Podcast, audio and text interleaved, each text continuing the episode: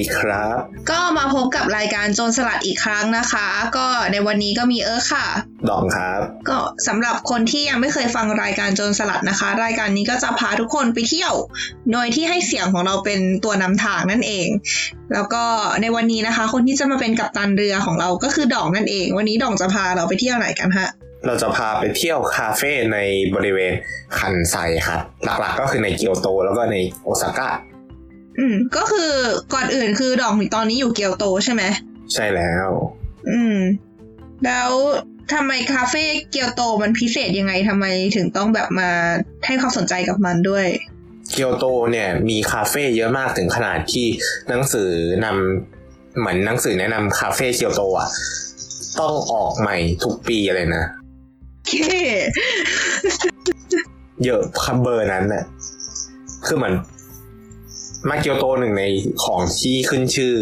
ก็คือคาเฟ่นะเอาจริง คือ อันนี้อาจารย์เราเคยบอก อันนี้เราไม่แน่ใจเชิงข้อมูลทางสถิติเราเรา อันนี้เราไม่ได้เช็คนะแต่คืออาจารย์เคยบอกว่า เกียวโตเนี่ยเคยคือแบบมีอยู่ช่วงปีหนึ่งคือ มีอัตราการบริโภคขนมปังกับกาแฟที่สูงมากเป็นอันดับต้นๆของญี่ปุ่นเลย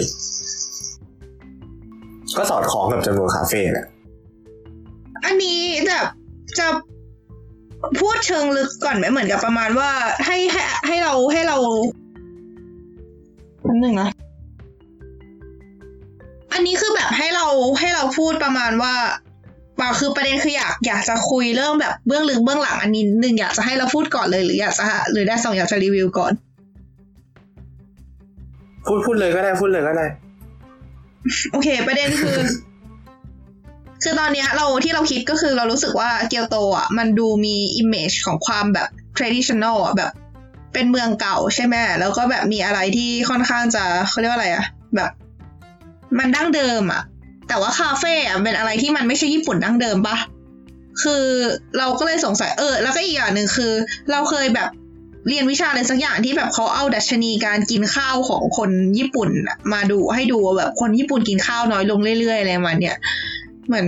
เราเลยรู้สึกว่ามันแบบมีแอบมีความแบบคอนทราสต์กันนิดนึงระหว่างอิมเมจของเมืองเกียวโตที่แบบดูเป็นอะไรที่ดั้งเดิมกับการที่มีคาเฟ่แล้วการที่คนบริโภคขนมปังกันเยอะอะไรเงี้ยเนาะอ้าวไม่ไม่คิดอย่างนั้นเหรอทำไมอะคือ เกิดอะไรขึ้นยังไง ไม่คือมัน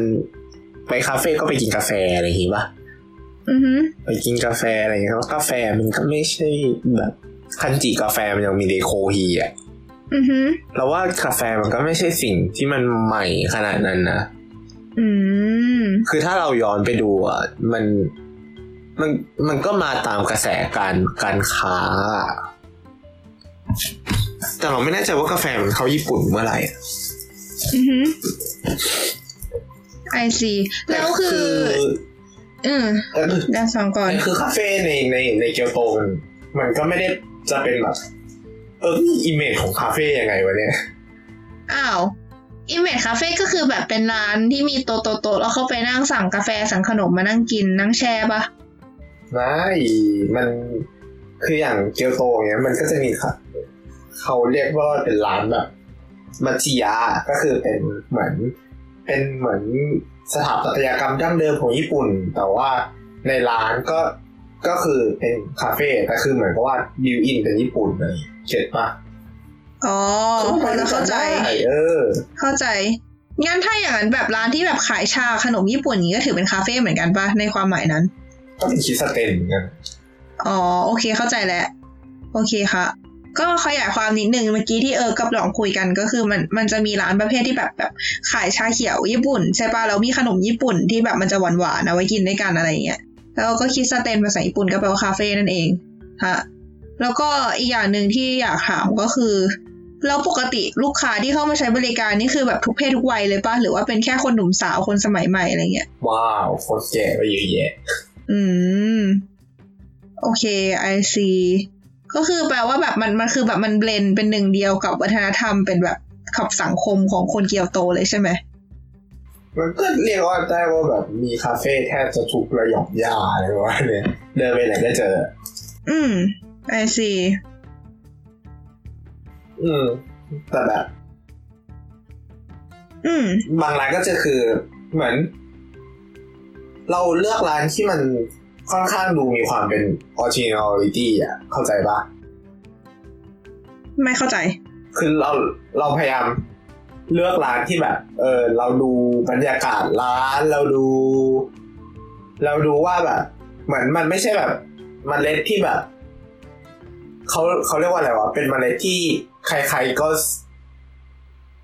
เหมือนยังไงพูดพูดยังไงดีวะรู้จัก Key Coffee ปะไม่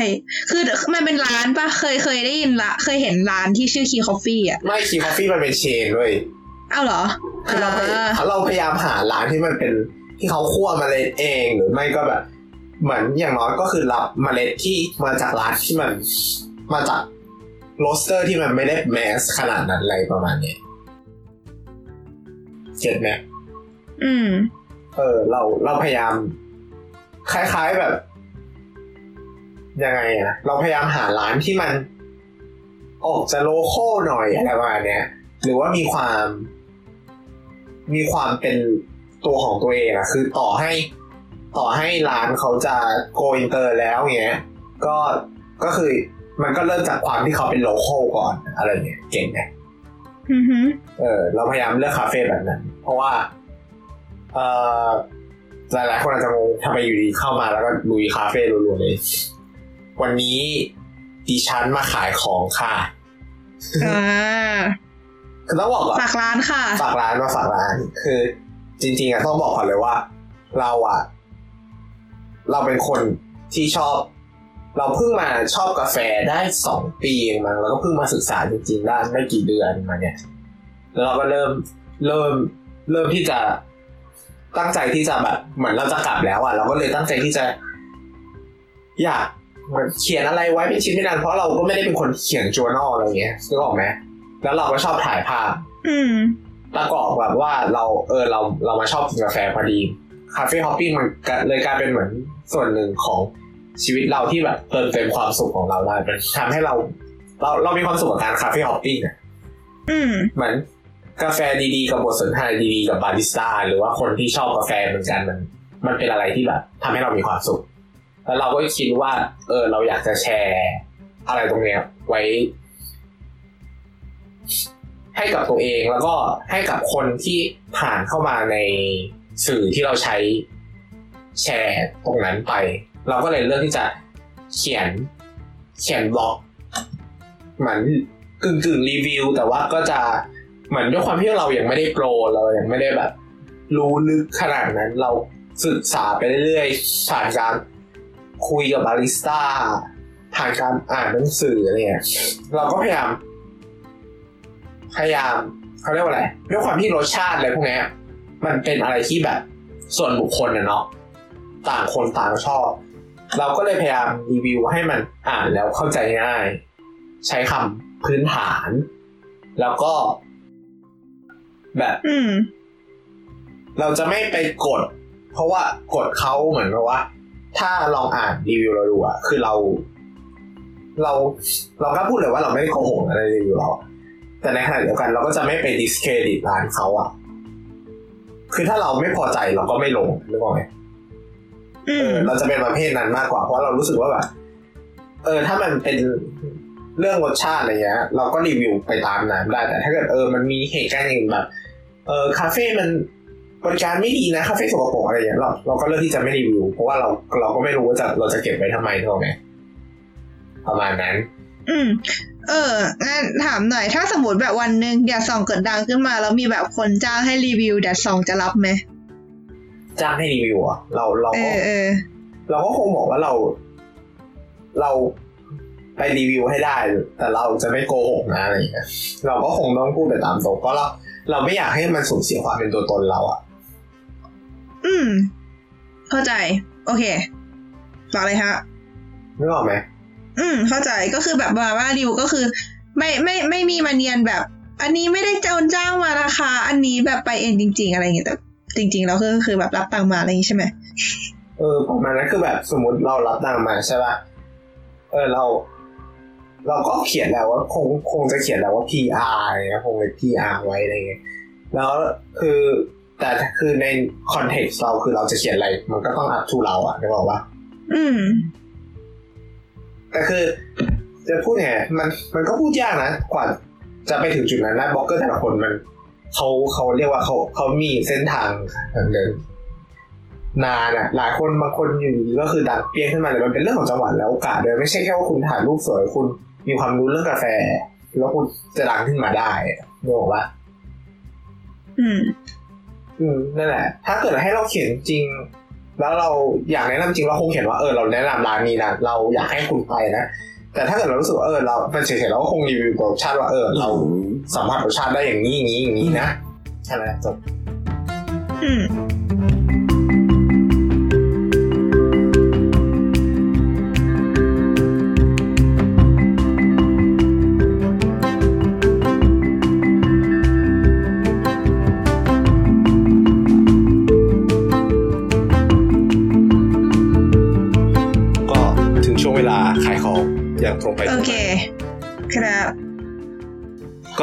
ามลิงก์เลยนะครับ ที่อยู่ใน description และ caption ใดๆก็ตาม เพจแต่ส่องโฟโตกราฟีอันนี้เราจะเขียนรีวิวเป็นภาษาไทย แต่รีวิวก่อนจะเป็นอังกฤษนะตอนนั้นยังแต่ว่าก็ไม่ละเอียดอะเหมือนเขียนเกินเกินๆอันนั้นเป็นเป็นช่วงก่อนที่เราจะเริ่มทำจริงจังอืม IG at แต่สองอันนี้จะโพสต์เป็นภาษาญี่ปุ่น ส่วนอ่าใครอยากอ่านภาษาอังกฤษให้ตามที่ Medium แต่ว่า Medium อาจจะลงช้ากว่า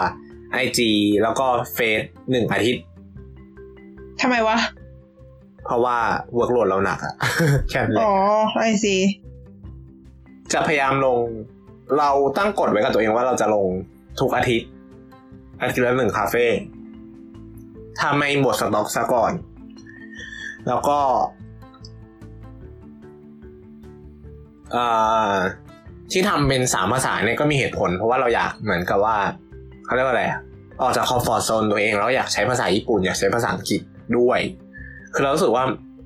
อืในเมื่อเราตัดตั้งใจจะแชร์อะไรพวกนี้เราก็อยากจะแชร์ให้คนหลาย ๆ กลุ่มได้อ่านอะไรประมาณนี้แล้วก็เอ่ออะไรอีกว่า อืม ก็ประมาณนี้แหละ จะออกทุกวันจันทร์ไม่ก็วันอาทิตย์ ตาม ความว่างเรา แต่ก็จะอยู่อยู่สองวันนี้แหละวันจันทร์วันอาทิตย์อืม ใครที่มาญี่ปุ่นหรือว่า หาข้อมูลว่า เออ อยากมาเกียวโตมาโอซาก้า เดี๋ยวอีกสักสองสามอาทิตย์จะลงโตเกียวนะอยู่ในคิวอยู่บางทีเราก็เหมือนพอเราไปเจอร้านกาแฟที่เราถูกใจเราเราชอบร้านคิวขึ้นมา มันก็เลยลงๆดันดันๆไปบางอ๋ทีอก็ เข้าเรื่องเลยละกัน หลายคนก็บอกว่าเฮ้ย ขายของงานแล้วมึง พาไปเที่ยวแล้ว ได้ได้ได้ครับ เชิญ ตอนนี้เราเราก็เราแชร์สกรีนอยู่นะ ที่แรกอันเนี้ย อันเนี้ยเป็นที่ที่แบบ เราไปบ่อยมากจนเรา เราไม่รู้จะเขียนรีวิวอะไรแล้วอะอืม คือก็รูปนะคะ เดี๋ยวแดดส่งจะแปะในเฟซอีกทีนะคะ อันอันนี้ถ้าใครไล่ไถไปในในโพสต์นะ ก็จะเจอเจอเราเขียน description อยู่นิดเดียว อ๋ออันนี้มันเป็นช่งั้วนงคืองั้นคือตอนตอนเอาเอาตอนเขาเอาคลิปไปไม่ใช่คลิปสิเอาเทปนี้ไปแปะอะก็คือเอาลิงก์ของโพสต์นั้นไปไปไปแปะที่เพจหรืออะไรอย่างนี้แล้วกันเนาะแล้วเดี๋ยวให้เขาตามไปดูที่โพสต์ก็เดี๋ยวเอาเพจไปแปะ แล้วก็เดี๋ยวจะไปย่อยไล่ๆกันดูย่อยใช่ไหมย่อย bullet ลงมาถ้าเรามีเวลา โอเค เอออะไรฮะ ต่อเลย ก็คือ Len เนี้ย Len Kawaramachi ใช่ป่ะ Len Kyoto Kawaramachi hostel cafe bar diningอืม เยอะจริง คือที่แรกเขาเป็นโฮสเทลแต่ชั้นหนึ่งอะเขาเปิดเป็นคาเฟ่ตอนกลางวัน ตอนเย็นจะเป็นบาร์กับ dining แต่ที่เนี่ยขายเบียร์ทั้งวันอันอันอันนี้พูดได้ปะวะผิดกฎหมายปะไม่ปะห้ามญี่ปุ่นไหมไม่คือมันห้ามโพสต์แค่รูปเบียร์ปะรูปเบียร์ อืม คือห้ามชักชวนอะไรอย่างเงี้ย ห้าม อืมなるほどก็ที่เนี่ยขายเบียร์ทั้งวัน craft เบียร์ก็จะมี craft เบียร์ที่เป็นเอ่อขวด แล้วก็ craft เบียร์ที่เป็นกระป๋อง แล้วก็ craft เบียร์ที่เป็น tap เบียร์แล้วก็เมล็ดที่เนี่ยจะเป็นเมล็ดจากเอ่อบางทีก็จะมีเมล็ดพิเศษจาก ตามที่ที่เอ่อหัวหน้าบาริสต้าเขาเขาไปมา แต่ส่วนใหญ่ก็จะเป็นเมล็ดจากร้านโอนิบัสที่อยู่ในโตเกียว อืม อืม ก็โอนิแล้วบัมันสพิเศษยังไง อืม ร้านนี้พิเศษยังไงเหรอ ร้านเนี้ย จริงๆไม่ที่ไม่เราไม่หมายถึงไอ้เมล็ดเมล็ดอะไรนั่นอะทำไมถึงต้องสั่งมาจากโตเกียวด้วยโอนิบัสมันพิเศษยังไง คือจอืริงมๆโอนิบัสก็เป็นเหมือนเป็น local local local roaster อันหนึ่งที่เรายังตอนไปโตเกียวเราไม่ไม่ไม่ได้มีโอกาสไป ซึ่งเราอยากไปนะความจริง เพราะว่าเราดื่ม Onibus บ่อยมากที่ตอนเราไปเรียนแต่หลังๆมันเป็นมาชื่อตอนพันธุ์เหรอหรือว่าอะไรไม่ไม่ไม่ไม่เป็นเป็นชื่อร้านชื่อร้านชื่อร้านอ๋อ I seeอืมคือเป็นร้านคือเป็นเมลเมล็ดกาแฟจากร้านนี้ใช่ไหมใช่ใช่จากร้าน Onibusไอซีคือก็ที่เนี่ย ด้วยความที่ว่าอันเนี้ยมันเป็นเหมือนกับว่าเราไปบ่อยจนเราเล่าเหมือนเราเราเป็นเพื่อนกับพนักงานอะไรเงี้ยที่เราเลือกจะเปิดเทปนี้มาด้วยที่เนี่ย เพราะว่าเราผูกพันกับที่นี่ด้วยแหละ เราเป็นลูกค้าประจำเขาแล้วเรา เราไม่รู้จะรีวิวอะไรแล้วอะเพราะว่าเราเราไปบ่อยมากแล้ว คือมันไม่เหมือน first impression ที่คุณจะรีวิวได้แบบตรงๆ แต่อันนี้เราถือว่าเราแชร์แล้วกัน เราเราสเปรไว้เพราะว่าเราอยากแชร์ที่นี่จริงที่นี่นอกจากว่าจะเป็นโฮสเทลที่ดี และราคาไม่แพงแล้วอะพนักงานทุกคนพูดภาษาอังกฤษได้ ซึ่งน่าจะสะดวกสำหรับใครหลาย ๆ คนที่มาญี่ปุ่นแล้วพูดญี่ปุ่นไม่ได้อืมนอกจากนั้นพนักงานก็ยังสามารถแนะนำเอ่อว่าจะไปไหนเที่ยวที่ไหนอะไรเงี้ยนี่ได้ด้วย แล้วเอ่อกาแฟเขาก็ถือว่าเหมือนกับว่าค่อนไปทางดีคือ above average อืมที่เราแนะนำจะเป็น水出しコーヒーหรือว่า cold brew ยิ่งตอนนี้เป็นหน้าร้อนอะ cold brew ที่เนี่ยค่อนข้าง ค่อนข้างโอเค ส่วนใหญ่เขาจะใช้ฮอนดูรัสกับเอธิโอเปีย แต่ละส่วนตัวเราชอบเอธิโอเปียมากกว่าฮอนดูรัส อันนี้คือเมล็ดกาแฟเมล็ดกาแฟ อืมเอ่อถ้ามาที่นี่ อืม เราแนะนำให้มาในฐานะคาเฟ่นะไม่ค่อยแนะนำอืมให้มาในฐานะร้านกาแฟเท่าไหร่เพราะว่าที่นี่จะเด่นเรื่องความหลากหลาย แล้วก็ รสชาติอาหาร กาแฟถือว่ากินได้ แต่ว่าเรากินกาแฟกับบทสนทนามากกว่าเพราะว่าสตาฟค่อนข้างชวนคุยอะไรเงี้ยคือเรามาที่นี่ตั้งแต่เราอืมคมมากเราเรามาที่นี่ตั้งแต่เรายังพูดญี่ปุ่นได้ไม่คล่องอะเพราะฉะนั้นสตาฟที่นี่ก็เลยเหมือนสนิทกับเราแล้วเราเหมือนเขาก็ช่วยเราหลัพอเราเริ่มพูดญี่ปุ่นเป็นเขาก็ชวนคนเราคุยเป็นภาษาญี่ปุ่นอะไรเงี้ยมัน มันเป็นที่ที่มีความหมายสำหรับเราแล้วคือที่นี่ ที่นี่ไอติมอร่อย อันนี้กล้าพูดเลยว่าไอติมอร่อยรสพิตาชิโอ แนะนำใครมาให้โดนcraft เบียร์อร่อยอ่า fish and chip อืมในมาตรฐานเราเราไม่เคยไปกิน fish and chip ที่ลอนดอนหรืออังกฤษเลยพวกนี้แต่เราเราถือว่าโอเคนะ เราเพราะเราเป็นคนชอบกินปลาแล้วแล้วที่นี่ก็ถือว่าทำ fish and chip ได้โอเค เอ่ออ่าฮะ french fries ที่นี่อร่อย french fries เป็น french friesที่เขาทำซอสซอยมายโยอะซอยมายองเนส คือเป็นมายองเนสที่ทำจากถั่วเหลือง อันนี้อร่อย แนะนำอืมก็นั่นแหละใครที่อยากมาเขาเรียกอะไรหาการเดินทางยากไหมไม่ยากใกล้ใกล้ดาวเทาวน์มากใกล้วันน้ำใสด้วย เดินมาจากวันน้ำใสได้เลยอะฮะ คือแบบเห็นจากรูปที่ดาส่องให้ดูตอนเนี้ย คือแบบคนเยอะมาก คือดังปะหรือยังไง ก็ค่อนข้างดังนะ อืม เนี่ย คนเยอะอืมคนแน่นร้านตลอด ร้านใหญ่ด้วย อันอันนี้เป็นชิคเก้นนำบัง เราชอบมากอร่อยมาอืกมแนะนำเหมือนกัน โคตรหิวเลยค่ะตอนนี้ อันนี้เป็น เอ๊ะ อันนี้ อันนี้อั นนี้รู้สึกไม่ใช่ไม่ใช่ไม่ใช่โคบริวอันนี้น่าจะเป็นหรือโคบริววะจำไม่ได้วะแต่ตอนนี้แก้วมันเล็กกว่าเนี่ยนี่คือเอาหนังสือไปอ่านในร้านใช่ไหมหนังสือเรียนหนังสือเรียนอ่าอันอันอันนั้นก็เป็นที่แรกที่เราแนะนำอยากให้ทุกคนลองไปดูอืมเพราะชื่อร้านเรนนะคะครับ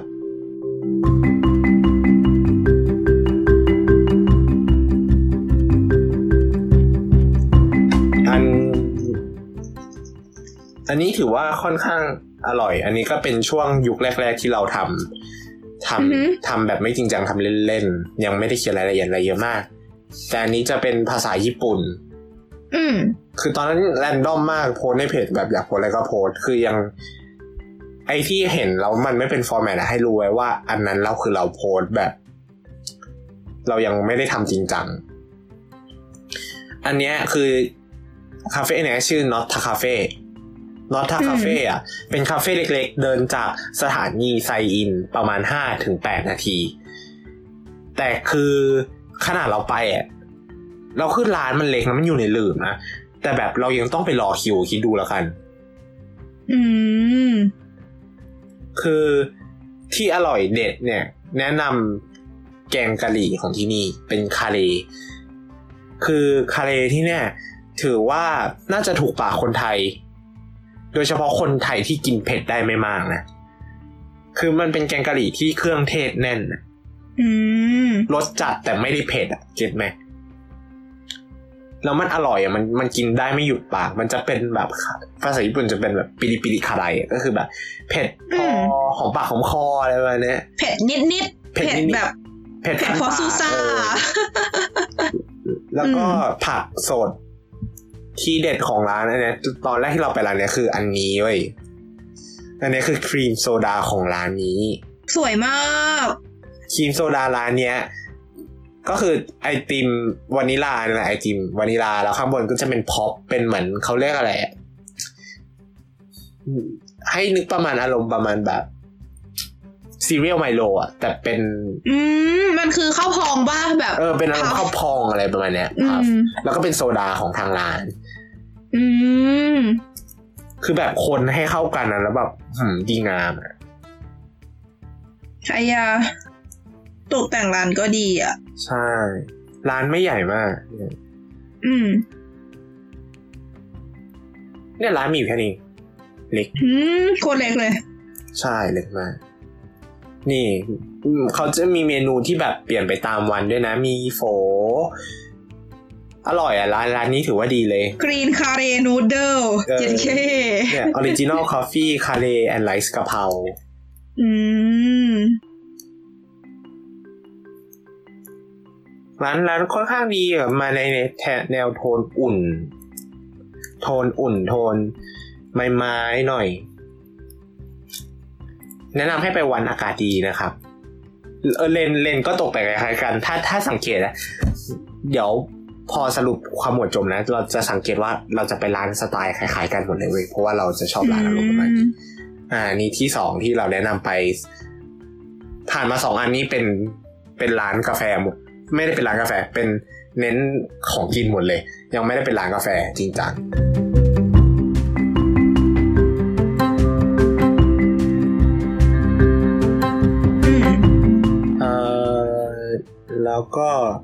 ร้านนี้อยู่ในบริเวณฮิกาชิยาม่าก็คือบฮิริคาเวณชิยาม่าอืมฮิกาชิยาม่าคือบริเวณละแวกเดียวกับวัดน้ำใสเนี่ยแหละคือ ถ้าจะไปอือฮึวัดน้ำใสก็ต้องเดินเที่ยวละแวกนั้นอยู่แล้ว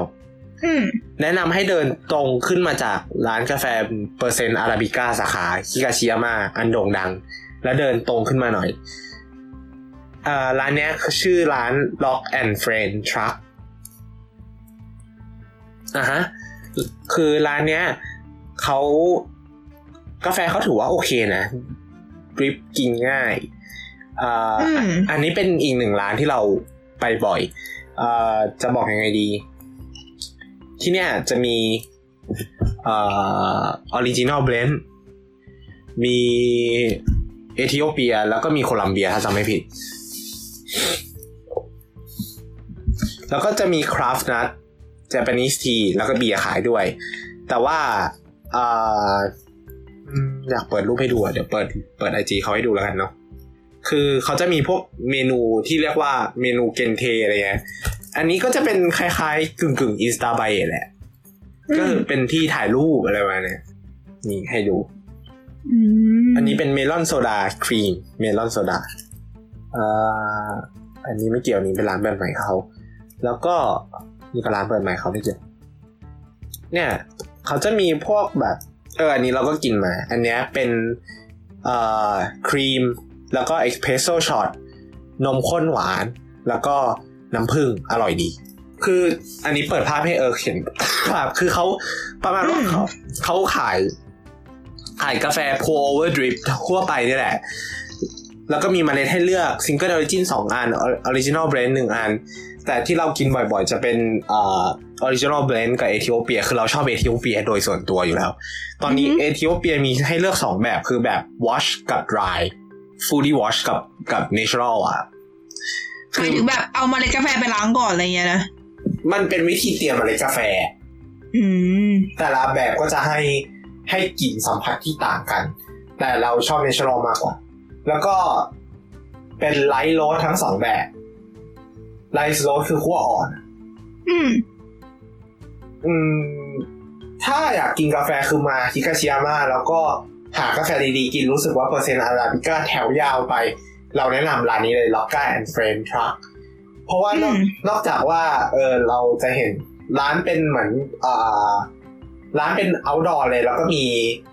truck ก็คือรถ truck เนี่ยแหละ แล้ว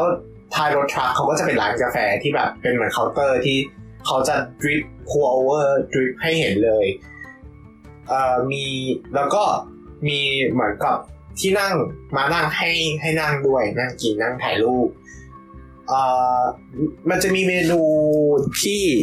นักท่องเที่ยวมาแล้วก็จะกินกันบ่อยๆ คืออืมอยู่ไหนวะจะเป็นเหมือนตกแต่งเป็นบิสกิตมีบิสกิตเอ่อเสียบอยู่ เป็นเหมือนอารมณ์เกียวโตจ๋าเลยเออนี่แหละ อืม เออ เดี๋ยวนะคำว่าเกียวโตจ๋านี่คือยังไงวะ ก็คือเหมือนกับว่าเป็นเป็นบิสกิตรูปเกียวโตทาวเวอร์ เอ่อ เจดียาสากะ I see มีเอ่อเสาแดงอันใหญ่ ไอโทริอิของศาลเจ้าเฮอันมีเนี่ย สัญลักษณ์ใดของภูเขา คือที่เกียวโตมันจะมีบงโอโดริอะไม่ใช่อืมบงโอโดริอะไรวะ ที่ที่เขาจะจุดไฟเผาเผา เผาเอาศเครื่พองรางอะนะใช่ปะเผาภูเขา เผาภูเขาเลยเอาว้ยภูเขาเผาภูเย็ดเขาเท่คืออะไรวะเป็นเป็นรูปคันจิ คือมันเป็นส่งอืมวิญญาณบรรพบุรุษอะช่วงหน้าร้อนไอซีอันนี้อันอ๋อโอบงเออโอบงโอบงโอบงอืม อืม เนี่ย มันก็คือมันจะเป็นไอคอนิกเหมือน ไอมันซีน่ารักคืออะคือคนเขาจะสั่งอะไรนะเดี๋ยวนะคืออยากรู้ว่าคำว่าโตเกียวจ๋าเอ้ยเกียวโตจ๋าของแกเนี่ย มันหมายถึงว่าแบบ ไอ้พวกนี้คือคือการตกแต่งแบบนี้มันคือเป็นอะไรที่หลาย ๆ ที่ในคาเฟ่ในเกียวโตทำกันเนาะหรือว่าไงหรือว่าเป็นแค่ร้านนี้ คือมันแค่เป็นให้วายของเกียวโตอะเหมือนกับว่านึกถึงเกียวโตนึกถึงอะไรนึกถึงเกียวโตทาวเวอร์อะไรประมาณเนี้ยอ๋อ I see คือเหมือนกับร้านนี้เขา create การตกแต่งให้ทำให้เรานึกถึงเกียวโตอะไรอย่างเงี้ยนะอืม ประมาณนั้นแหละ I see ก็น่ารักดีก็เป็น インスタ映え อันหนึ่งอืมน่ารักดี แต่เราไม่เคยกินอันนี้นะ เพราะว่าเราไม่ค่อยกินของหวานอืมอันนี้เป็นพาพันเฟซูเทปารุโอ้ย ไม่โกเมนาไซอ่านชื่อผิด ภาษาญี่ปุ่นเวลาคำท้าโกเมนาไซแปลว่าขอโทษคอนจิซึโมเจลดู อ๋อไม่ไม่ไม่ไม่ไม่นี่มันไม่ใช่ชื่ออ๋อแป๊บนึงหาชื่อเมนูให้ก่อนเผื่อคนอยากไปตามอ่าไม่ใช่ที่ในวงเล็บเมื่อกี้เหรอไม่ใช่ไม่ใช่เมื่อกี้ไม่ใช่ เมื่อกี้เป็นมันชื่อรางมันวัลจะมีวงเล็บแบกเก็ตอะไม่ใช่เหรออืมนั่นชื่อรางวัลอืมไม่มีชื่ออะเราขอโทษแง่เอาเป็นเอาเถอะว่าถ้าไปเราก็จะเห็นป้ายนะคะ ก็จิ้มเอาได้อืกูมดแต่กินกาแฟดีกว่า เออ แล้วก็มีอีกเมนูหนึ่งของร้านนี้ที่เราชอบ ก็คือโซดาเจลลี่เว้ยโซดาเมลอนเจลลี่ คือนึกออกปะอืมเมลอนโซดาปกติมันจะเป็นเหมือนกลิ่นสังเคราะห์สีใช่เขียวปะเขียวๆอะเนี่ยคือแต่อันเนี้ยคือเขาเอาเยลลี่เมลอนไว้อยู่ข้างล่างไว้แล้วก็เทโซดาลงไป รสชาติเท่จากเจลลี่อะจะแพร่ซึมเข้าไปโซดาเว้ยเย่แล้วมัน ちょうど แบบพอดีอะ อร่อย อืมแนะนำเลยค่ะ อืม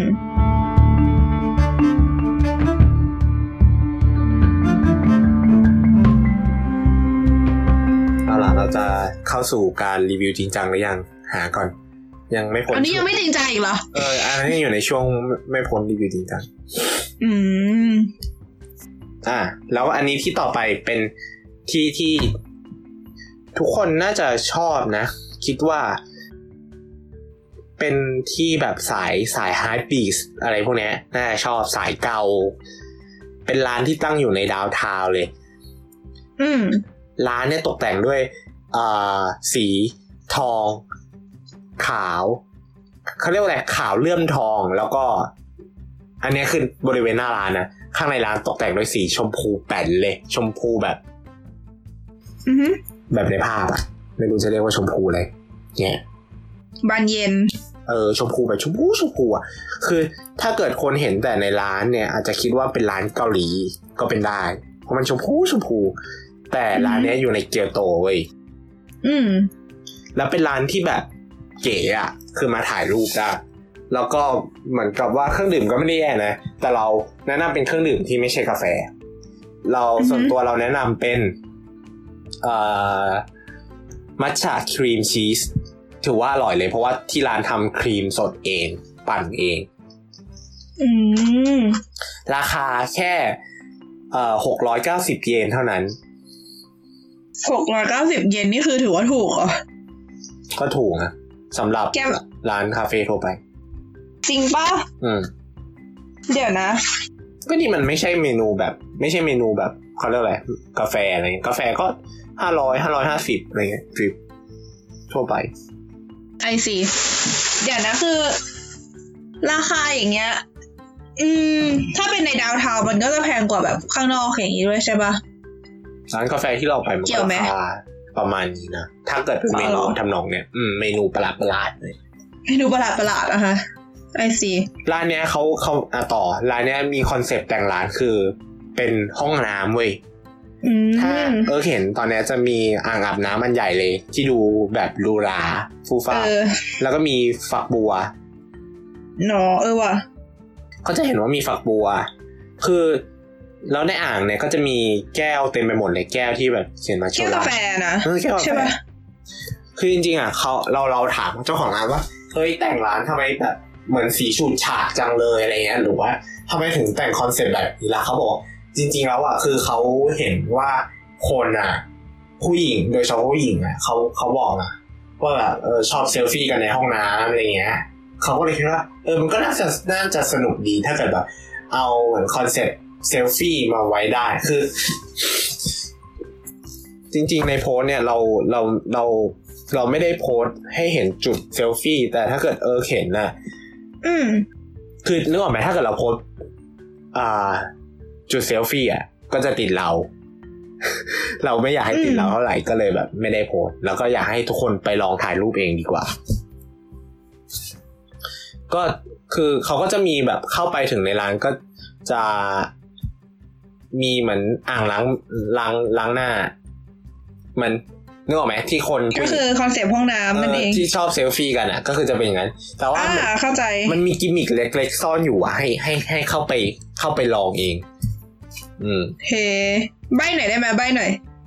ก็จะเป็นการเล่นกับเงาสะท้อนในทำนองนี้แหละอืมอืมก็แต่เราว่ามันมันค่อนข้างสายเกาเลยอะแบบ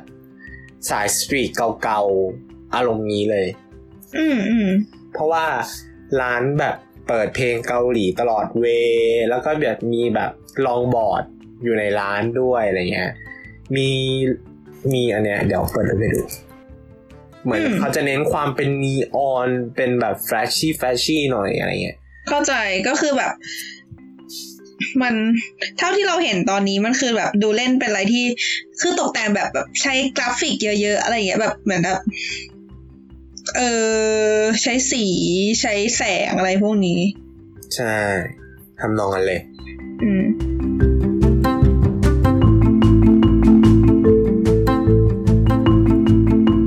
จริงๆมันจะมีอยู่ในลิสต์เราอีกเยอะเลยอะที่แบบเรายังไม่ได้ลงอะคือเราจริงอืมถ้าเกิดเราเล่าให้ฟังอย่างนี้ได้ปะได้ก็เราเราคร่าวๆก็แบได้บบอกว่าถ้าเกิดแบบ อยากอืมติดตามต่อก็ ให้รอรีวิวเต็มในร้านนะครับ ในในเพจ จะดีเหรอ เออ แล้วร้านต่อไปอะค่ะอันนี้เข้าเข้าโหมดเอาใจคนรักกาแฟแหละอืม อันนี้คือ Ikariya Coffee Kyoto อันนี้อยู่ในย่าน downtown เหมือนกัน แต่จะปลีกตัวออกไปจากย่านละ downtown เล็กน้อยทำให้คนไม่เยอะ แต่ไปง่าย get ปะไปง่ายแต่คนไม่เยอะ ร้านเนี้ย เปิด11โมงถึง4ทุ่ม มี Wi-Fi อืม แล้วก็มีปลั๊กด้วย ตรงเคาน์เตอร์ให้เฟีย คือร้านเนี้ย เป็นร้านที่ เอ่อเขาเรียกว่าอะไรคั่วกาแฟเอง เลือกกาแฟเอง เรื่องบริวอะต้องบริวเองอยู่แล้วนึกออกไหมอืม โดยการจะ เดินทางไปร้านเนี้ย สามารถไปได้ทั้งรถบัสรถไฟสายฮางคิว รถไฟสายเคฮางสะดวกมาก อืมเอ่อร้านเนี้ยมีกาแฟให้เลือกถึง 6 ชนิดเลยนะ เป็น single origin 5ชนิด แล้วก็เป็น blend อีกหนึ่งชนิด ร้านเนี่ยจะเป็นสีแบบไม้ๆกึ่ง antique ทำให้ให้บรรยากาศแบบสงบสบายๆแล้วก็ให้ความรู้สึกแบบเป็นกึ่งกึ่งๆยุโรปนิดนิดนิดอะฮะ ร้านเนี่ยชูจุดขายเป็นกาแฟ bistro แซนด์วิชแล้วก็คาฟบาร์มบาร์มอีอีขนมรูปบางพ่คูอเฮนเออมันคือมันเอาอันเนี้ยมันคือเป็นขนมที่มาจากเยอรมัน คือ ไม่ใช่เยอรมันดิ คือคำชื่อของมันอะเป็นภาษาเยอรมันที่แปลว่าขอนไม้ แต่ว่าคือขนมมันคือเป็นเค้กกลมๆที่แบบเป็นวงวงๆชั้นๆน่ะ ที่หน้าตาคือหน้าตามันจะเหมือนวงปีต้นไม้เขาเรียกกันว่าเค้กขอนไม้หรือว่า จริง ๆ ภาษาเยอรมันมันจะออกเสียงประมาณแบบบาร์มคูเคิลประมาณเนี้ยแต่ว่าที่ญี่ปุ่นจะเรียกว่าบาร์มคูเฮนนั่นแหละค่ะ อืม คือที่เราไปคราวเนี้ยเราลองอยู่สองชนิด คือ one second one drop คือทาทางร้านอะตั้งชื่ออย่างนี้ แต่ความจริงมันคือโคบริวนี่แหละ อ๋อ ก็คือ หยดค่อยๆหยดใช่ไหม อืม โคบริวมันทำได้หลายวิธีอะอ๋อ เออโดยโคบริวที่เนี่ย เขาจะใช้เครื่องทำโคบริวแบบใหญ่ ๆ เลย ในรูปนี้ไหนไหนไหนอ่าเหมือนแลบเนี่ยเขาก็จะปล่อยให้แบบน้ำเหมืหอนยดเหมือนเครื่องแก้วในแลบนะคะนะครับถ้าใครนึกภาพไม่ออกมันก็คือแบบจะเป็นเหมือนเหมือนเหมือนอุปกรณ์ทำการทดลองซัมติงที่เป็นแก้วแก้วๆแล้วก็มีกาแฟข้างในแล้วก็มันแบบให้มันหยดลงมาใส่แก้วที่เราอยากได้อะไรเงี้ยเออ แล้วก็อันเนี้ยคือ เขาบอกเราแปลกใจเพราะส่วนใหญ่ที่เราดื่มอะเราจะไม่ค่อยเจอคนเอา blend ไปทำที่ผ่านมาที่เราดื่มมา เราเคยเจอแค่สองที่ที่เขาเอา blend ไปทำ cold brew ที่เนี่ยเขาเราก็เลยถามเจ้าของร้านว่าเฮ้ยทำไมถึงใช้ cold cold brew ถึงใช้ blend ล่ะเขาบอกว่าที่เขาเลือกใช้ blend เนี่ยเพราะว่า blend เนี่ยสูตรของทางร้านอะจะให้รสชาติที่ balance กว่าเพราะอือฮึร้านร้านใช้เมล็ดสามชนิดคือเอธิโอเปียกัวเตมาลา อินโดนีเซีย คือ cold brew อะต้องบอกก่อนว่า cold brew มันจะลดความเป็นกรดลง เพราะฉะนั้นมันจะไม่ค่อยเปรี้ยว อืม แต่สำหรับ cold brew อันเนี้ยเราว่ามัน balance รสชาติทุกอย่างได้อย่างลงตัวเลยอะคือความเป็นกรดก็ยังไม่ได้หายไปไหน คือหลังจากได้ชิมแล้วอะ คือถึงแม้มันจะเป็นโคบรูใช่ป่ะ แต่กลิ่นมันก็ยังหอมกำลังดีอะ คือนึกออกปะกาแฟมันจะหอมกว่าถ้าเกิดมันเป็นกาแฟร้อนนึกออกไหม แต่อันเนี้ยขนาดมันเป็นกาแฟเย็นแล้วก็ยังได้กลิ่นหอมของกาแฟตัวกาแฟอยู่อืมแล้วก็ให้รสชาติเปรี้ยวนิดๆ แต่หวานเบาๆ มีความขมปานกลางหืมงง ไม่ไม่ไม่บอกว่าเออฮะอ่า แล้วอีกหนึ่งแก้วที่ลองก็คือ pour over drip coffee เมล็ดเอธิโอเปียเนี่ย คือเราชอบเอธิโอเปียมากอย่างที่บอกไป เพราะฉะนั้นที่ไหนมีเอธิโอเปียเราจะลองอะ เอ่ออันเนี้ยเขาบอกว่าเราเราลองนะกลิ่นอะ มันให้ความกลิ่นหอมแบบหอมละมุนอ่อนโยน ประมาณปานกลางรสชาติเปรี้ยวแบบเขาเรียกไงอะคือโดยทั่วไปเอธิโอเปียมันจะเด่นเรื่องรสชาติเปรี้ยวอยู่แล้วใช่ปะอันเนี้ยมันให้รสชาติเปรี้ยวแบบ เปรี้ยวปี๊ดขึ้นมา แล้วก็ดรอปลงไปตรงกลางแล้ว after taste มันจะเปรี้ยวอีกทีหนึ่ง เป็นกาแฟร้อนนะ แต่เป็นกาแฟร้อนที่กินแล้วให้ความรู้สึกสดชื่นกระปี้กระเป๋าดีเฮ้อะฮะเพราะฉะนั้นใครที่กำลังตามหาร้านกาแฟดีๆนะครับ แนะนำอิคาริยาคอฟฟี่นะครับ เป็นหนึ่งในร้านที่เพิ่งเปิดใหม่ เพราะฉะนั้นก็จะยังไม่แมสมากขนาดเท่าร้านอื่น ก็แนะนำให้มาลองมาโดนกัน เขาเพิ่งเปิดไปได้ไม่นานเอง เดี๋ยวดูกันจดไว้ รู้สึกว่าเขาเพิ่งเปิดไปเมื่อถ้าจะไม่ผิดเปิดไปเมื่อต้นปีมันถ้าจะไม่ผิดอืมรู้สึกเปิดต้นปีหรือว่าปลายปี ปีที่แล้วเนี่ยอืมตามนั้นอืม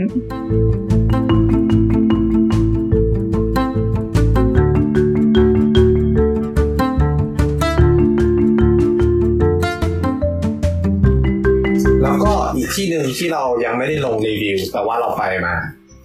ชื่อ Line Up Coffee ไลน์อัพอืม Line Up Coffee อือฮึ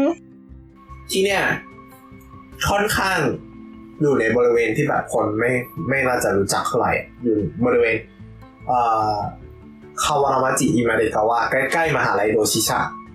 คืออะไรวะ คือแต่ว่า search search search ก็ขึ้นใน Google Map แหละ เดินไปได้ไม่ได้ยากขนาดนั้นอือฮึที่เราไปลองมันจะมี tasting set ราคา 680 เยน แต่ว่ามันไม่ใช่ มันไม่ใช่ pour over drip อะมันคือการเอาเหมือนกับว่า คือการ taste กาแฟอะมันจะมีวิธี cupping ใช่ปะซึ่ง cupping อะเขาจะเอาคืออะไรวะเดี๋ยวเดี๋ยวเดี๋ยวอธิบายดิเออไม่มี backgroundจะอธิบายไงดีวะ cupping ฉันจำวิธีขั้นตอน cupping แบบละเอียดไม่ได้ แต่ว่าคือคัพปิ้งมันคือการเหมือนการชิม กาแฟให้ได้รสที่มันเที่ยงตรงอะเขาจะใช้วิธีการชิมกาแฟโดยการคัพปิ้งสะกดไงอะ C U P P I N G อ๋อซึ่งถ้าอธิอธิบายง่ายๆมันคัพปิ้งมันก็แค่แบบ เอาเป็นวิธีที่ทำให้ทำให้กินกาแฟได้รสชาติถูกต้องเพราะว่าเหมือนกับว่ามันคือเป็นกระบวนการหลังร้านใช่ปะคือแบบไม่ใช่ไม่ใช่วิธีในการกินของเรา แต่ว่ามันคือสิ่งที่เจ้าของร้าน ไม่สิ่งที่บาริสต้าทำหรืออะไร ยุ้ยปกติมันไม่ผ่านนะคัพปิ้งคัพปิ้งคือมันเหมือนเป็นวิธีชงแบบหนึ่งที่ คุณต้องชงแบบเนี้ยเพื่อจะมากินอะคือถ้าคือมันคือวิธีวิธีการชงแบบหนึ่งคือมันคือวิธีการชงเพื่อเทส ไม่ได้ชงเพื่อกินอะอะฮะอ้างอิงจากหนังสือ How to Make Coffee: The Science Behind the Bean นะครับ เขาบอกว่าการประเมินกาแฟด้วยการวิธีชิมทดสอบรสชาติ หรือ The Cupping Method of Assessment การชิมทดสอบรสชาติหรือที่เรียกว่า cupping ได้รับการออกแบบมาเพื่อประเมินรสชาติรสและกลิ่นของเมล็ดกาแฟแบบต่างๆ เพื่อให้นักคั่วและมืออาชีพด้านกาแฟได้ตัดสินใจว่าชอบกาแฟชนิดไหน จะได้ตัดสินใจซื้อ นี่คือวิธีที่ดีที่สุดที่จะบอกถึง รูปแบบรสชาติของเมล็ดกาแฟได้อย่างสมบูรณ์ โดยไม่นำความแตกต่างของรสชาติกลิ่นและสัมผัสในปากอันเกิดจากวิธีชงที่ต่างกันมาเกี่ยวข้องด้วย ความแตกต่างของเมล็ดกาแฟมักไม่เด่นชัด ดังนั้นจึงเป็นเรื่องสำคัญที่ต้องทดสอบรสชาติเมล็ดกาแฟ เทียบกันในสภาวะที่คงที่เพื่อให้มันใจะได้ว่าความต่างของรสชาตินั้นมาจากตัวเมล็ดกาแฟล้วนๆอืมวิธีการปฏิบัติอันเคร่งครัดหลายขั้นตอนให้เกิดความเสมอต้นเสมอปลายในการชิมทดสอบต้องใช้แก้วขนาด 6-9 ออนซ์ใช้กาแฟ 7-8 กรัมกับน้ำ2ถึงใน 3 ถ้วยเมล็ดกาแฟทั้งหลายจะต้องคั่วแบบอ่อนๆและบดหยาบในระดับเดียวกับ French press French press เป็นวิธีการชงกาแฟแบบนี้อือฮึ กาแฟควรจะคั่วในช่วงเวลา 24 ชั่วโมงที่ผ่านมา แต่ต้องพักไว้อย่างน้อย8ชั่วโมงหลังคั่ว เพื่อเมล็ดกาแฟคลายความร้อนจนมีอุณหภูมิห้องแล้วควรเก็บไว้ในภาชนะปิดสนิทอากาศ ผ่านไม่ได้เพื่อลดการสัมผัส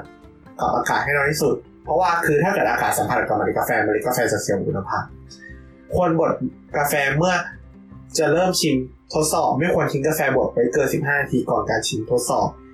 ควรใช้น้ำจืดที่สะอาดและมีอุณหภูมิ 200-203ฟาเรนไฮต์ หรือ93ถึง93องศาเซลเซียส จากนั้นแช่กาแฟไว้ 3-5 นาที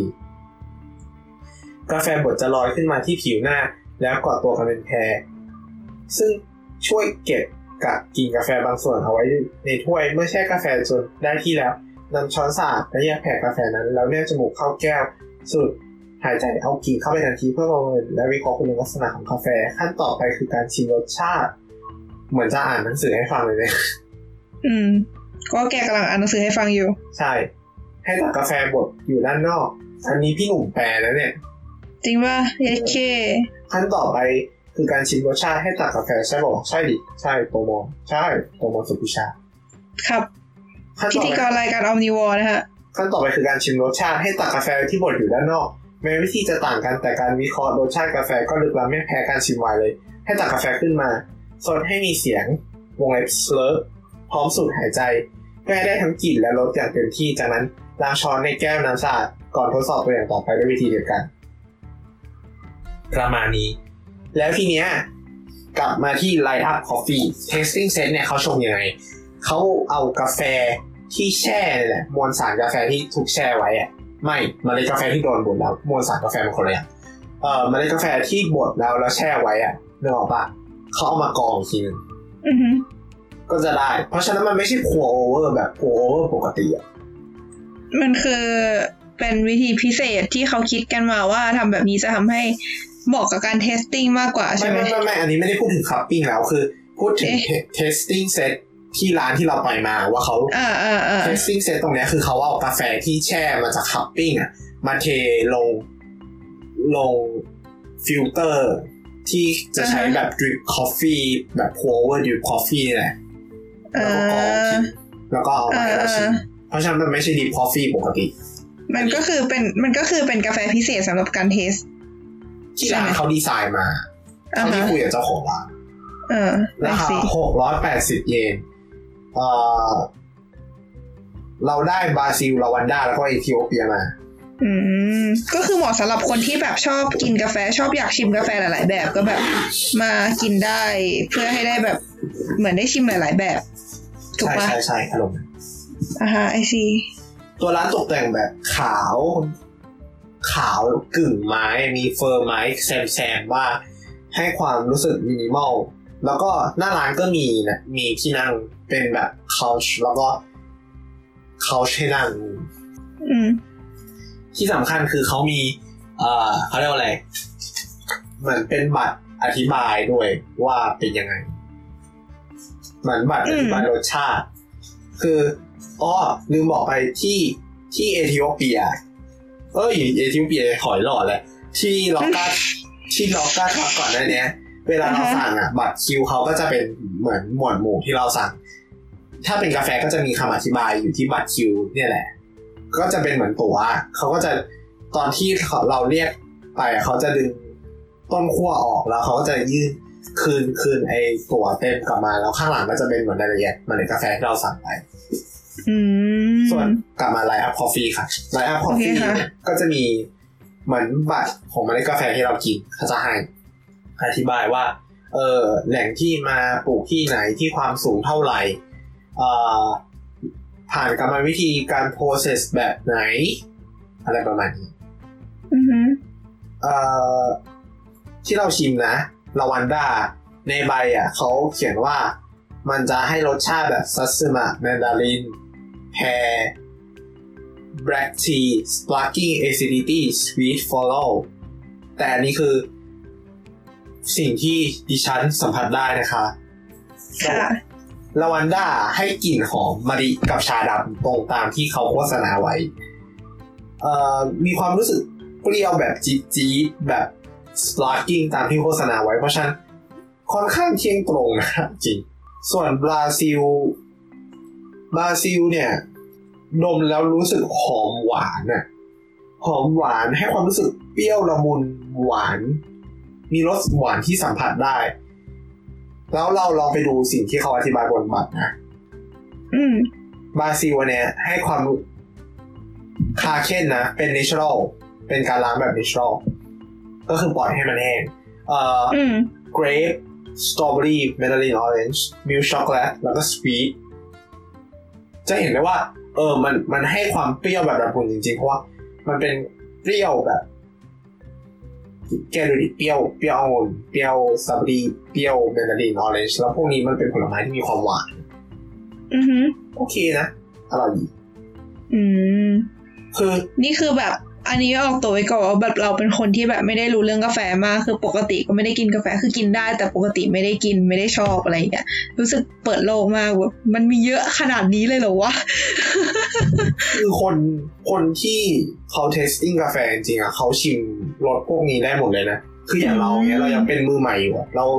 เรายังแยกรสได้ไม่เบอร์เนี้ย บางทีเราต้องมาอ่านก่อนด้วยซ้ำเราก็ไปชิมซ้ำอีกทีหนึ่งเพื่อให้ได้รสชาติแล้วคือถ้าเกิดอยากชิมได้ ถูกต้องจริงก็ต้อง cupping อะแหละ เพราะว่า cupping มันจะมันจะไม่ตัดทอนรสชาติ คือเหมือนกระบวนการ brew coffee อะมัน สมมติคุณ brew coffee ไปอะ คือแต่ละกรรมวิธีมันก็ตัดทอนส่วนประกอบต่างๆ ที่เอ่อกาแฟมันมีอะให้หายไปคืออหนังสือเล่มเนี้ยที่พี่หนุ่มแปลดีมากจริง ๆนะคือแบบ มันไม่ใช่แค่อธิบายเรื่องมันมันเป็น ช่วยพี่หนุ่มขายของ คือมัน แต่มันดีมากจริงนะแนะนำให้อ่านเพราะว่าแบบคนรักกาแฟ คือนอกจากคุณจะเข้าใจความเป็นกาแฟมากขึ้นคุณเข้าใจเรื่องของว่าทำไมมันมีที่มา เพราะมันมีวิทยาศาสตร์มารับรอง โอเคอือฮึส่วนเอธิโอเปีย เอธิโอเปีย อันเนี้ยเป็นอารมณ์แบบกลิ่นมันบางเบาๆอ่อนๆเปรี้ยวแบบ เปรี้ยวแบบเอธิโอเปียทั่วไปเลยคือเปรี้ยวแบบฟรุตตี้ผลไม้สุดที่สุดเอเอ่อถ้าตามแล้วยิ่งเป็น natural ไง natural จะค่อนข้างมีความเป็นเบอร์รี่มากกว่า เอ่อเนี่ยรสชาติที่เขาเขียนไว้นะ อันนี้ไม่ใช่สำหรับคนที่อยากรู้ว่า อันนี้ส่วนไหนของเอธิโอเปีย อันอันนี้มาจากวอเลกานะ ก็อยู่ในยีจาชีฟเนี่ยแหละ คือส่วนใหญ่ ที่เราเจอเอธิโอเปียก็จะเป็นมาจากเนี่ยยีจาชีฟนี่ไม่รู้ว่าออกเสียงถูกหรือเปล่า แต่ก็จะมาจากที่เนี่ย ส่วนใหญ่เวลาเจอเอธิโอเปียนะเอ่อรสชาติที่เขาเขียนบรรยายไว้ก็คือ red grape blueberry orange chocolate brown sugar tea-like แล้วก็ juicy อืมแล้วก่อนกับเอ่อเราก็จัดอีกอันหนึงก็คือ Light Up Blend ก็คือเป็น blend ของทางร้าน blend ของทางร้านจะเปลี่ยนไปตามฤดูกาลก่อนหน้านี้ก็ไม่ไม่ใช่ส่วนผสมนี้ blend ของทางร้านเนี่ยจะเป็นเอลซาวาดอร์โคลัมเบีย แล้วก็เอธิโอเปีย อย่างละหนึ่งในสามอืมเขาบอกว่า อันเนี้ยให้กลิ่นหอมกลางกลางๆรสชาติ รสชาติ รสชาติเนี่ย ค่อนข้าง balance ไม่หนักไปทางใดทางหนึ่ง เอ่อ ก็จะมีรสเขาเรียกว่าอะไร รสเปรี้ยวแบบเปรี้ยวผลไม้หน่อยๆ ตัดกับความหวานอารมณ์นั้น อืม แล้วก็ขมแบบขมขมกำลังดีอะ โอเค clean clean เป็น blend clean clean สำหรับคนชอบกินกาแฟ clean clean แนะนำ blend นะครับ ก็ blend ของทางร้านดีงามเนี่ยแล้วเรามาดูว่าทางร้าน เขียนสรรพคุณของ blend นี้ไว้ว่า blend Light Up Blend ให้รสชาติที่คงมีความเป็นแอปเปิลแดง ส้ม ช็อกโกแลตเอ่อมีความเป็น floral แล้วก็หวาน แล้วก็ balance ส่วนหนึ่งเพราะว่าเขาเขาเลือกเขาเลือกแบบเขาเลือกองค์ประกอบดีด้วยแหละเอลซาวาดอร์โคลัมเบีย เอธิโอเปียดีงามกูดอือฮึนี่กี่นาทีแล้วอะเกือบ ประมาณชั่วโมงแหละจะถามกำลังจะถามพอดีเลยว่าแบบอยากพูดอะไรอีกเยอะไหม เพราะว่าแบบเวลามันเริ่มนานละเออเนี่ยเดี๋ยวจะจบแล้วอือฮึโอเคเอ่ออีกสองที่แล้วกันเป็นสองที่ที่เราจะโพสต์เร็วๆนี้นี่แหละ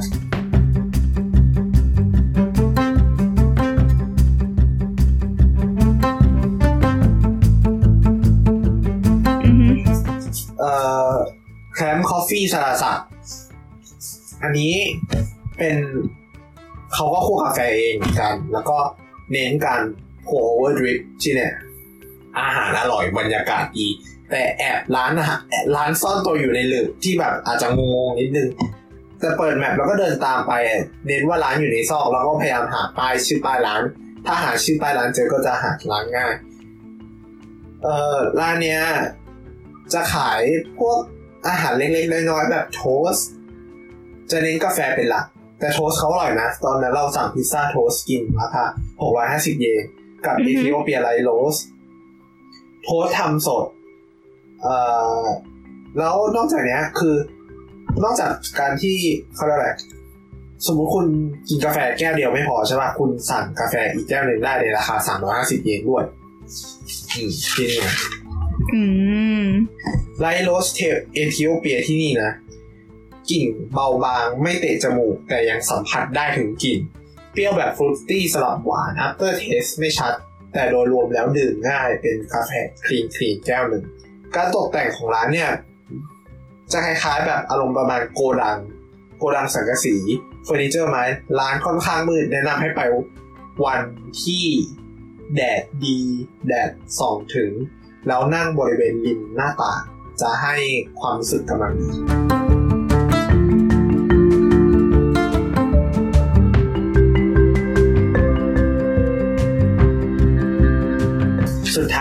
ร้านที่เราเพิ่งไปมา เมื่อไม่กี่วันก่อนชื่อร้านซิโคเพิ่งเปิดใหม่เอ่อร้านเนี้ยความจริงเขาห้ามถ่ายรูปข้างในแต่ว่าแต่ว่าถ่ายรูปข้างนอกได้นะร้านได้มันจะมีจุดถ่ายรูปอยู่ แต่ว่าเป็นร้านน่ารักมากร้านแบบมินิมอลสุดๆเลย แล้วเราคุยกับเจ้าของร้านเขาเขาเขาก็เลยบอกว่า เออเราเป็นบล็อกเกอร์ แล้วเขาก็เลยบอกว่าเออให้เราถ่ายรูปแล้วกัน เหมือนช่วยเขาไปสัมพันธ์อะไรประมาณนี้แหละไอซีเออ เหมือนคุยกันถูกคออะไรประมาณนั้นเขาก็เลยแบบหยวนหยวนๆก็ใครอยากเห็นสภาพร้านข้างในก็ติดตามได้ที่ไอจีเขาไอจีของทางร้านก็ได้ หรือว่าจะรอดูรีวิวที่เพจเราก็ได้ นะฮะ ที่เนี่ย ที่นี่ห้ามสูบบุหรี่ซิโคห้ามสูบบุหรี่ซิโคขายขายพวกแบบเฟอร์นิเจอร์โบราณ พวกเครื่องครัวโบราณ ด้วยแล้วก็ขายกาแฟ กาแฟเขาอะมาจากเอ่อฟุกุโอกะ เพราะว่าเอ่อเทนโจที่เนี่ย เทนโจคือเจ้าของร้านอะเมื่อก่อนอะอืมเขาเขาเคย เขาเคยไปทำงานที่ฟุกุโอกะ อืมกันใช่ เป็นเมล็ดจากร้าน Coffee County ที่ฟุกุโอกะ ร้านจะค่อนข้างมืดๆนิดนึงเพราะว่ามีหน้าต่างเล็กๆ แต่ว่าเขาจะมีโคมไฟอันจิ๋วๆประดับร้านเป็นเหมือนกึ่งกึ่งๆปูนเปลือยอะค่อนข้างปูนแล้วก็สลับขาวบวกเฟอร์นิเจอร์ไม้ค่อนข้างน่ารักจุงจิ๋มอือฮึเอ่อแล้วก็มีขนมเค้กขายใช่ เจ้าของร้านเนี่ยฝากบอกมาว่าเขาอะไม่ยอมให้ถ่ายเมนูเพราะว่าเขาอยากให้ ลูกค้ามาเหมือนมาลองสัมผัสได้ด้วยตัวเองเหมือนมาสัมผัสมาเจอความเซอร์ไพรส์ในไอ้ที่เล็กๆของร้านไอซีเอ่อที่ร้านเรากินเรากินฮอนดูรัส dark roast cold brew เป็นเอ่อ washed นะ อืม ให้ความรู้สึกหอม fruity ดี ขมแล้วก็อืมขมแบบขมแล้วให้ความรู้สึกแบบคาราเมลหน่อยๆ คือส่วนตัวเราเป็นคนที่ไม่ชอบกิน dark roast เลยเว้ยแต่ว่าอันเนี้ยเป็น dark roast ที่เรากินแล้วรู้สึกอร่อย แล้วก็อีกอันหนึ่งเรากินเปรู light roast แต่อันเนี้ยเป็น pour over drip